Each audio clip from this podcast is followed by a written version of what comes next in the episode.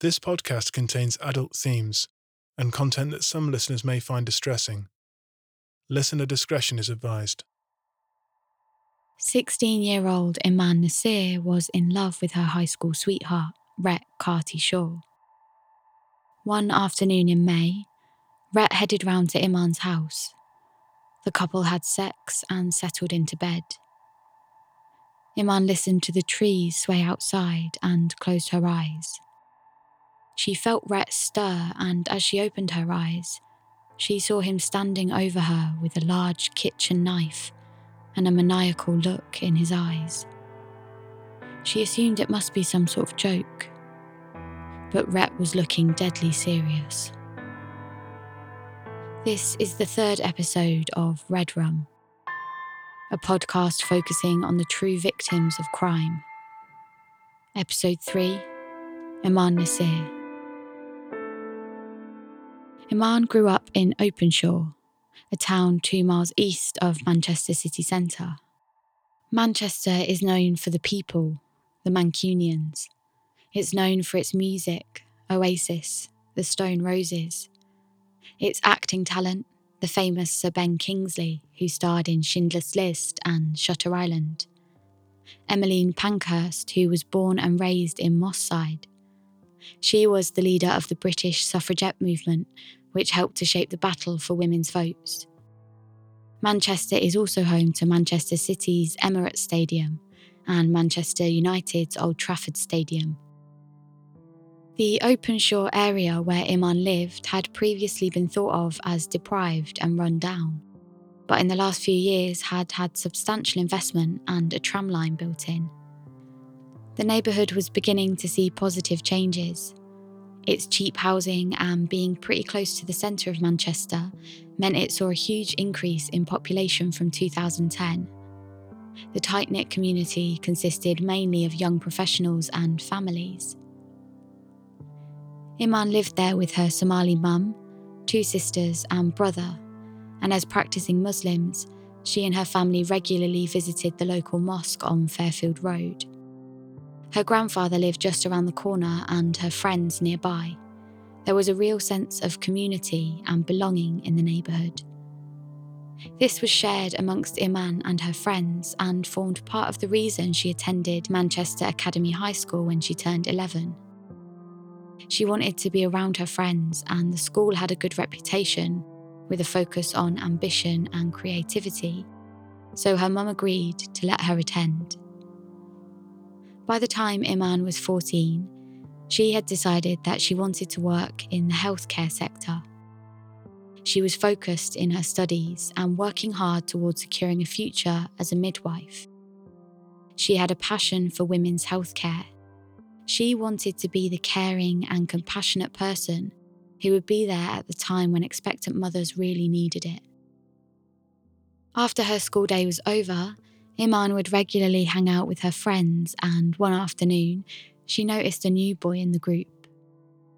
It was at this point that Iman met Rhett Carty Shaw, a teenage student who also attended Manchester Academy. Rhett was charming and good looking. Iman was immediately attracted to him. Their chemistry was clear. Rhett adored Iman, and the pair soon became boyfriend and girlfriend officially. Over the next few months, the relationship was going well. The pair got on well, they had the same sense of humour, and they quickly began to fall in love. But by the time Iman was 15, things had shifted dramatically. The once charming, charismatic, and caring Rhett had become angry, sharp, and controlling. One morning, he and Iman were watching TV together Iman was on her Snapchat sending a photo to her friend when Rhett suggested he should know her password.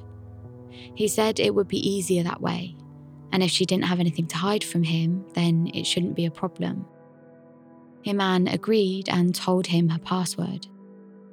A few days later, Rhett made her tell him the passwords for all of her social media accounts. After all, she wasn't hiding anything. Soon after, Rhett made Iman put his fingerprint on her phone so that he could access it at all times. At the time, Iman didn't really mind because it made Rhett happy, and he seemed kinder once she'd done it. She loved and trusted him, and he'd probably do the same for her if she asked. By the time Iman was in year 11, she'd been in a relationship with Rhett for nearly two years, and although her family knew about her relationship, because of Iman's background, it was assumed by her family that at some point she may marry a man chosen for her from a trusted family. Her older sister's time for that came when Iman was in year 11. Her mum came downstairs one morning before school and told her that she'd been contacted by a woman whose son needed a wife. She said that this woman and her son had come over to the UK and were staying in London, but would be coming up to Manchester to visit Iman's older sister and see if she would be an appropriate wife for him. A few days later, Iman woke up to find her sister's bed empty.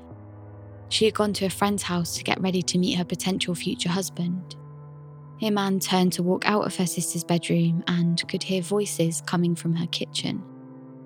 It was a Saturday and she was having a lazy morning, resting from her week of exam study at school. She wasn't expecting visitors. As she made her way down the stairs, she realised the voices were coming from her mum and a man she didn't recognise. As Iman walked into the kitchen, she realised the voice she didn't recognise was coming from the man who was set to marry her sister. Iman introduced herself to him and then hurried back upstairs. Later that morning, once she'd heard him leave the house, she went downstairs to ask her mum about him. Her mum told her that things had changed. As soon as he had seen Iman come down the stairs, he knew she was the wife he wanted to marry. Iman was shocked and confused. He was 28, 13 years older than her, and he was supposed to be there to marry her sister. But he had chosen her, and that was that. The days that followed were a whirlwind. He took Iman out to KFC for their first date along with her mum and stepdad. She felt awkward and upset. She and her new fiance were due to go and choose her ring that day, but fortunately for Iman, once they were in the ring shop, the one she had chosen wasn't available in her size, so they'd have to come back in a few weeks. She desperately wanted to reject the marriage proposal, but the mounting pressure from her family was too much, she didn't feel as though she could say no. She didn't want to disappoint her family. But she did have her GCSEs to focus on, and after all, she loved Rhett. She was still in a relationship with him and was devastated that she would have to end things with him in order to pursue a marriage with a man she barely knew. The next day, she spoke to Rhett and he immediately told her to call off the marriage. He loved her and they should be together. She knew what she wanted to do, but realistically, she didn't know if she could hurt her family by rejecting his proposal. She knew deep down that this man was not who she wanted to spend the rest of her life with. She knew what she had to do, and one afternoon, she asked her mum to sit down so she could tell her something. She told her mum that she felt uncomfortable with the marriage and didn't want to go through with it. She knew it would be difficult for her mum to hear, but her daughter's happiness was important to her, and she agreed. The marriage would be called off. Finally, Iman could once again focus her attention on her studies and her relationship. She and Rhett continued their relationship, but during the next year, Iman started to see signs that things weren't quite right between the two of them. She could feel Rhett becoming more distant more controlling, and the kindness that she'd fallen in love with had almost completely disappeared. Only when Rhett treated Iman so badly she wanted to leave did he decide to make her feel special and cared for. As soon as the threat of leaving had subsided a little, Rhett went back to treating her awfully. Iman would regularly receive texts from friends saying they'd seen Rhett out with other people cozying up and kissing on numerous occasions. Over the coming months, he was emotionally and physically abusive to her, oftentimes convincing her to spend time with him over her friends, and eventually making sure that she almost completely cut her friends off. Rhett appeared to the outside world like a charming, gentlemanly young man. They attended prom together and posed for photographs together, smiling giddily like the teenagers they were. But on the inside, Iman was struggling more and more with each day that passed. By the time she had finished secondary school, she knew things had to change. She was trapped in a cycle of abuse and pain. As much as she loved him, and as much as he promised things would get better and that he would change, Iman had heard it hundreds of times before. She had to leave her high school sweetheart, the first boyfriend she'd ever loved. After Iman left Rhett, she heard that he had already started dating a 16 year old called Sarah Mohamed. Iman was heartbroken to hear that he could have moved on so quickly, but knew that it was probably best in the long run. Before starting her first year of college, Iman decided to take a trip to London to celebrate finishing high school. Once she was there, she began to feel nauseous. She wondered if it was the excitement of finishing high school, the uncertainty of ending her relationship, or a bit of both. She was still in contact with Rhett, and he joked that she could be pregnant, but Iman, of course, shrugged this off. There was no way. She hadn't had any other symptoms. Even so, she decided she should get checked out and felt Rhett should be there, just in case. Once Iman was back from London, she and Rhett went to the clinic together and were told that Iman was three months pregnant. This wasn't the way she imagined it. She wanted to be married to the right person, not dealing with her first breakup. Even though he was in a new relationship, Rhett was thrilled that he was going to be a dad, and the pair decided to keep the baby and work through things together. Over the next few months, Iman attended college and studied for a diploma in health and social care. Her dreams of becoming a midwife were still at the forefront of her mind. She had to provide for her child. However, during this time, Iman continued to receive texts and calls from her friends saying that Rhett was being unfaithful to her. One lunchtime when she was at college, she was sent a photo of Rhett and Sarah cuddling up together. When Iman confronted Rhett about it, at first he denied it but eventually admitted that he was still seeing her. He said he hadn't told Sarah that Iman was pregnant, but promised her that he would. He just needed some time. He said that as soon as the baby was born, he'd break up with Sarah properly and they could all be a proper family together. Iman felt helpless and trapped. She was pregnant at 16 years old and couldn't face doing it alone without Rhett she told him that if he really wanted to make things work, she would be willing to try. At this point, she hadn't told her mum or any of her family. Because of her religion, she wasn't allowed to have a child before marriage and didn't think her mum would be accepting. By the time she was five months along, she found out she was going to be having a boy and desperately wanted to share the news with her mum. A few weeks passed, and then she decided it was time. The initial shock of her daughter being pregnant at 16 was hard for Iman's mum to take, and she asked her to leave. Iman had no choice but to stay with Rhett at his house. During this time, he told her that she should break off all contact with her mum. Iman couldn't agree to cut her mum out of her life completely, and the next day called her. They talked about the situation, and after the shock wore off, the family came together and decided that they would make it work. Rhett told Iman that if she went back to her mum's, then the relationship was over between them. Iman chose her family and started to get ready for motherhood by preparing the family home for the newborn. Two months later, at just 35 weeks pregnant, Iman went into labour She was on her own overnight at the hospital and Rhett was nowhere to be seen. She had a C section and her healthy baby boy was born. Rhett had been insistent that he would be choosing the name, and originally, Iman had agreed. But when she held her son on her chest, with no sign of Rhett nearby, she decided that she would name her son Keenan, or KK for short. Her mum and friends eventually arrived and spent the next week in hospital whilst doctors checked KK's vitals and made sure he was okay to leave.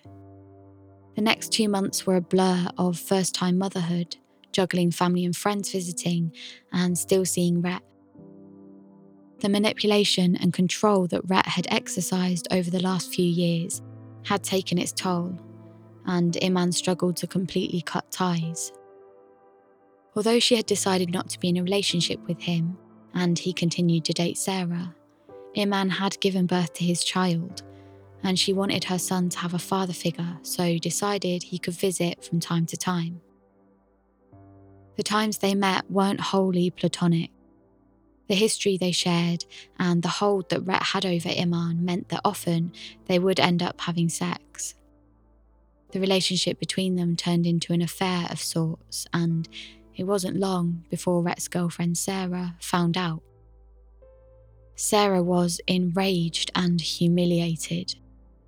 She built up a hatred for Iman that was only fueled by the fact that she and Rhett had a baby together. She knew that she would never feel confident in Rhett's devotion to her whilst he was in contact with Iman, but also knew that he would always find a reason to go back to his child. She demanded that Rhett broke it off immediately and told him that he would have to prove his love for her, and the only way he could do that would be deadly. There are a number of angry texts between Sarah and Rhett where he asks if he can win her back. Sarah replies, quote, You can try, but it would take great commitment on your part. Unquote. And this is where the murderous plan began taking shape. Sarah told Rhett that the only way to win her back would be to kill Iman so that she would be out of their lives for good. Internet history on Rhett's computer would later show that Rhett had Googled how many years is someone in for murder? How long do murderers serve in prison? And asphyxiation. On the 3rd of May 2019, Rhett texted Iman to say he was coming to see her. He made her way to the family home she shared with her mum and sisters and knocked on the door. Iman answered, and the pair went upstairs and had sex. A few moments later, they were talking, and Iman noticed Rhett had a green plastic bag and black gloves with him. When she asked what was in the bag, Rhett said it was just stuff he was taking to a charity shop. But when Iman asked to look inside, he became defensive and the pair started arguing. The argument continued, and eventually, Rhett blurted out that he had had a conversation about killing her, and he had to do it. He said that people would harm his family if he didn't. At first, Iman thought he was joking and laughed it off, but it soon became clear that he wasn't. Rhett pushed her down onto the bed and took her phone away from her so she couldn't call for help. He asked her if she wanted him to kill her and if she thought he looked like a killer. He kept repeating, You will die. She became scared and pleaded with him not to hurt her. During this time, Sarah was waiting just round the corner from the house. She texted Rhett constantly, checking that he was going to go through with the murder. She told him not to do anything stupid and definitely not to have sex with Iman because the police would be able to tell and then he'd definitely go to prison. She texted him saying, Vid it, then delete it when I see it, please. Sarah was becoming impatient waiting nearby, and when Rhett hadn't emerged from the house a number of hours later, she texted him, What's taking so long? Hurry up. She also said that she would have done the same for him and that she promised to get him a new identity. Meanwhile, Iman was inside the house begging for Rhett to spare her life. The conversation went back and forth, with Rhett seeming to be in a quandary with himself. After five hours of trying to persuade him not to harm her, he eventually suggested that she could apply makeup to her neck to make it look like she'd been strangled. Iman was terrified and agreed, promising she wouldn't tell anyone. She used eyeshadow and foundation to make her neck look like it was bruised with a ligature mark. Rhett then took a photo of Iman pretending to be dead, but when she opened her eyes, Rhett was standing over her holding a large kitchen knife. She tried to run out of the bedroom, but Rhett was close behind her. They reached the top of the stairs and she attempted to push him down. A struggle ensued and Iman made it into the garden. As she turned round to see how close Rhett was, she felt an excruciating stab to her back. She ran inside the house screaming and begging him to stop. Rhett forced his way in as Iman grabbed the phone and tried to call 999. But just as she was about to press the call button, she was stopped by Rhett, who then continued to stab her. She was stabbed in the neck, face, back, and armpit, as well as being bruised all over her body. Eventually, thinking he had done enough damage to her, Rhett changed his clothes into the ones he brought with him, stuffed his bloody clothes and the knife into the green plastic bag, and left. He sent Sarah a text that said, quote, I did it to prove I loved you. There was no other way to keep you, unquote. Sarah replied, quote, I know there wasn't. I'm going to protect you at all costs, unquote. Iman made her way outside toward the road but collapsed at the scene. I've seen clips of the house just after the attack and it is shocking. The first thing you see is a wall covered in bloody handprints. The camera then turns to the stairs and shows the white banister stained with blood. The camera then travels up the stairs, where we see bloodstains on the wall and all over the cream carpet up to the landing. Then, taking a turn into the bathroom, you can see blood all over the floor. Rhett found Sarah waiting nearby and they hurriedly made their way to her house. She wiped the knife clean with a bacterial wipe before cleaning Rhett up and sending him out to get rid of the weapon and his bloody clothes. He walked down the road and sat down on a nearby bench to wait for a bus to take him towards his house. The police arrested Rhett at this bus stop and soon discovered the messages between him and Sarah. They arrested Sarah later that day. Iman was rushed to surgery for her injuries, and after valiant efforts by the surgery team, she was determined to be in a stable condition. She spent the next four days in hospital recovering before she was allowed to return home to be with her family. I spoke to Iman about the attempted murder, and what came across so strongly when she spoke about the ordeal was how grateful she was for her support system after the attack. She told me that only after Rhett had tried to kill her was she able to fully open up about the entire relationship. She says that her mum is now her best friend because she can finally open up in an understanding and non judgmental environment. She thinks that she and her mum initially struggled to talk and understand each other because there were simply so many things going on in her relationship with Rhett that she wasn't allowed to talk about. Once he was out of her life, Iman could be honest and her mum understood and only wanted to support her. She says her mum helped her during her recovery and was her stability once the court proceedings took place. The court heard how 17 year old Rhett Carty Shaw had attempted to kill the mother of his child in order to satisfy the wants and desires of 17 year old Sarah Mohamed. Sarah changed her name to Cairo Mori at Cairo just before sentencing took place during Iman's victim impact statement, she told the court that, quote, this incident has dramatically changed my life and the outlook of living. I can't do things I want to do anymore because I'm too scared. I stopped going to college because we moved away and because my mental health isn't great anymore. Sometimes I wake up sweating and screaming in my sleep.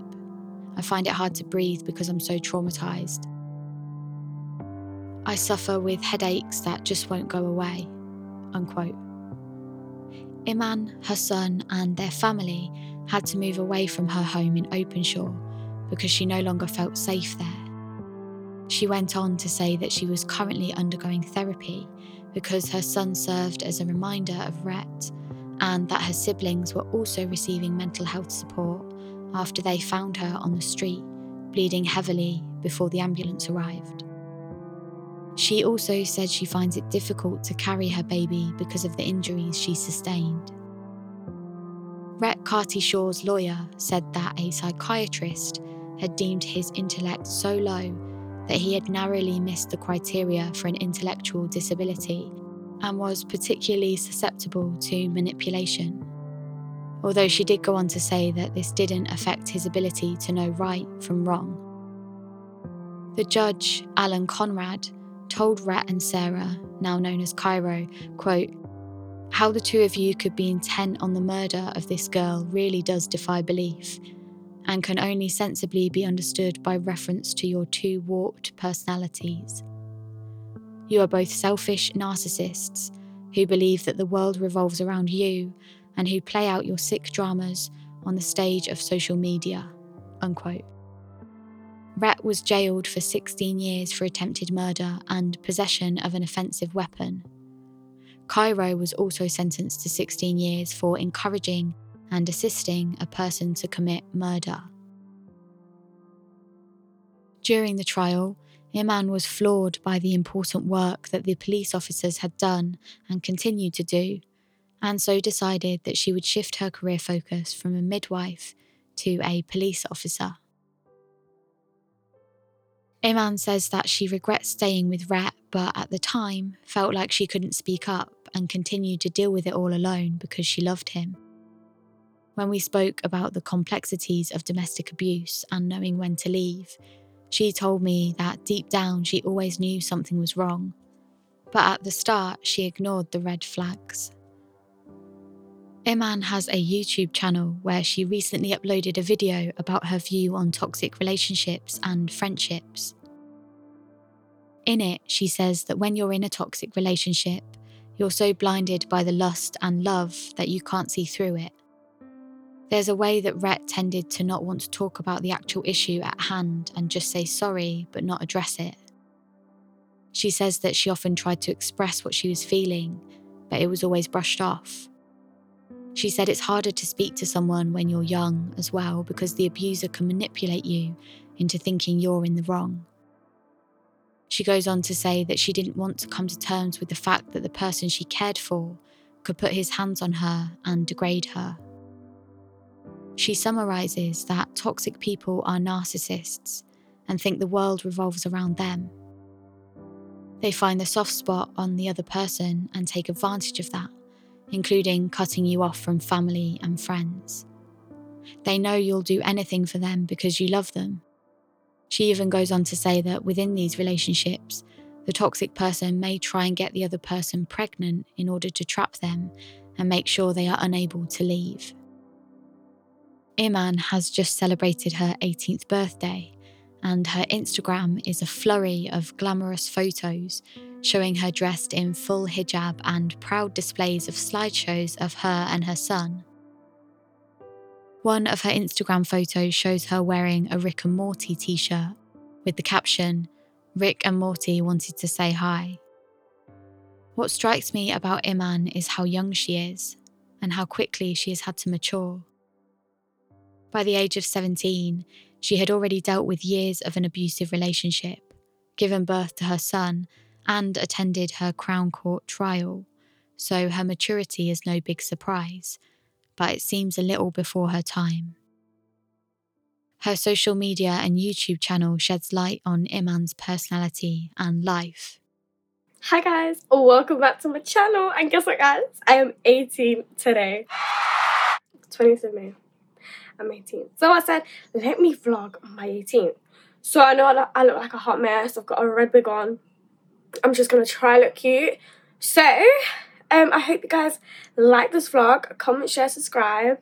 And basically, I'll see you after I have my full face makeup on because that's just going to be a long process. But I'll see you guys in the next clip.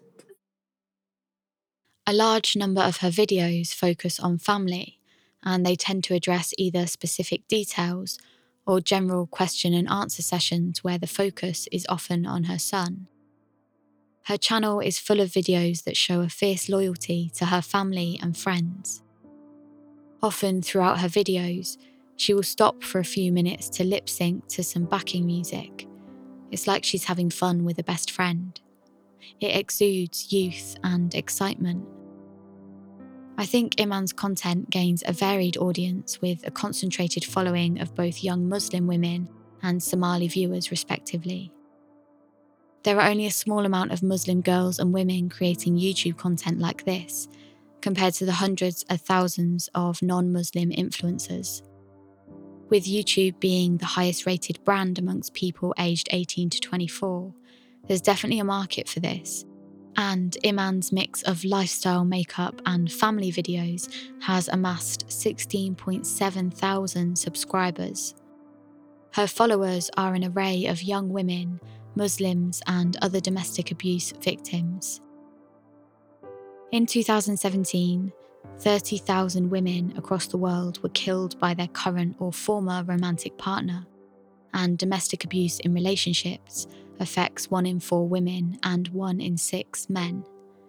Yet most domestic violence incidents are not reported.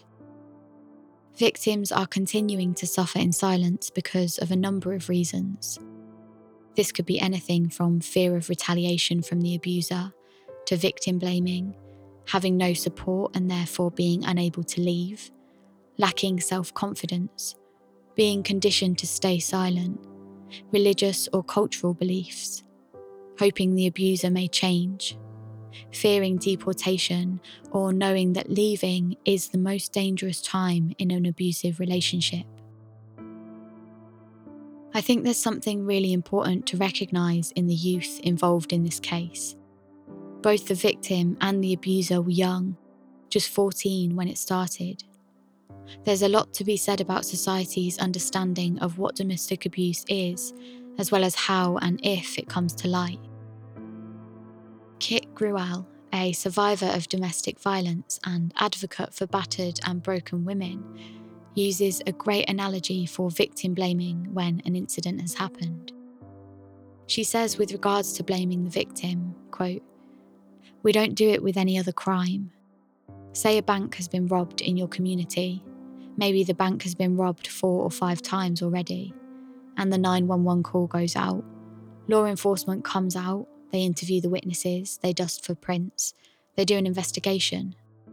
When they're done with the investigation, they don't go to the bank president and say, Why did you keep all that money here? We've already been out here four or five times. Do you like getting robbed? I can't believe you're still doing business here. Why haven't you moved bank? Unquote. In order to protect the victims, we have to start asking better questions. Domestic abuse doesn't discriminate.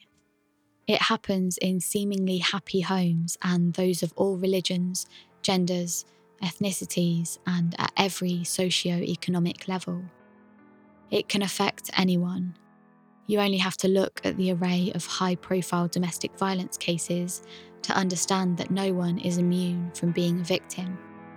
Rihanna, Stacey Solomon, and Reese Witherspoon are just a few women who have spoken up over the last 10 years.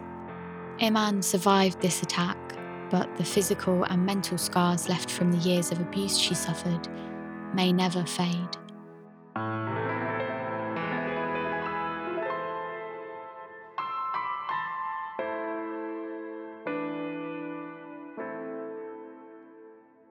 Red Rum is written and presented by Grace Cordell. It's produced by Russ Clark and Grace Cordell. Sound design by Russ Clark with additional music by Benjamin James. Special thanks to 94 Gunships.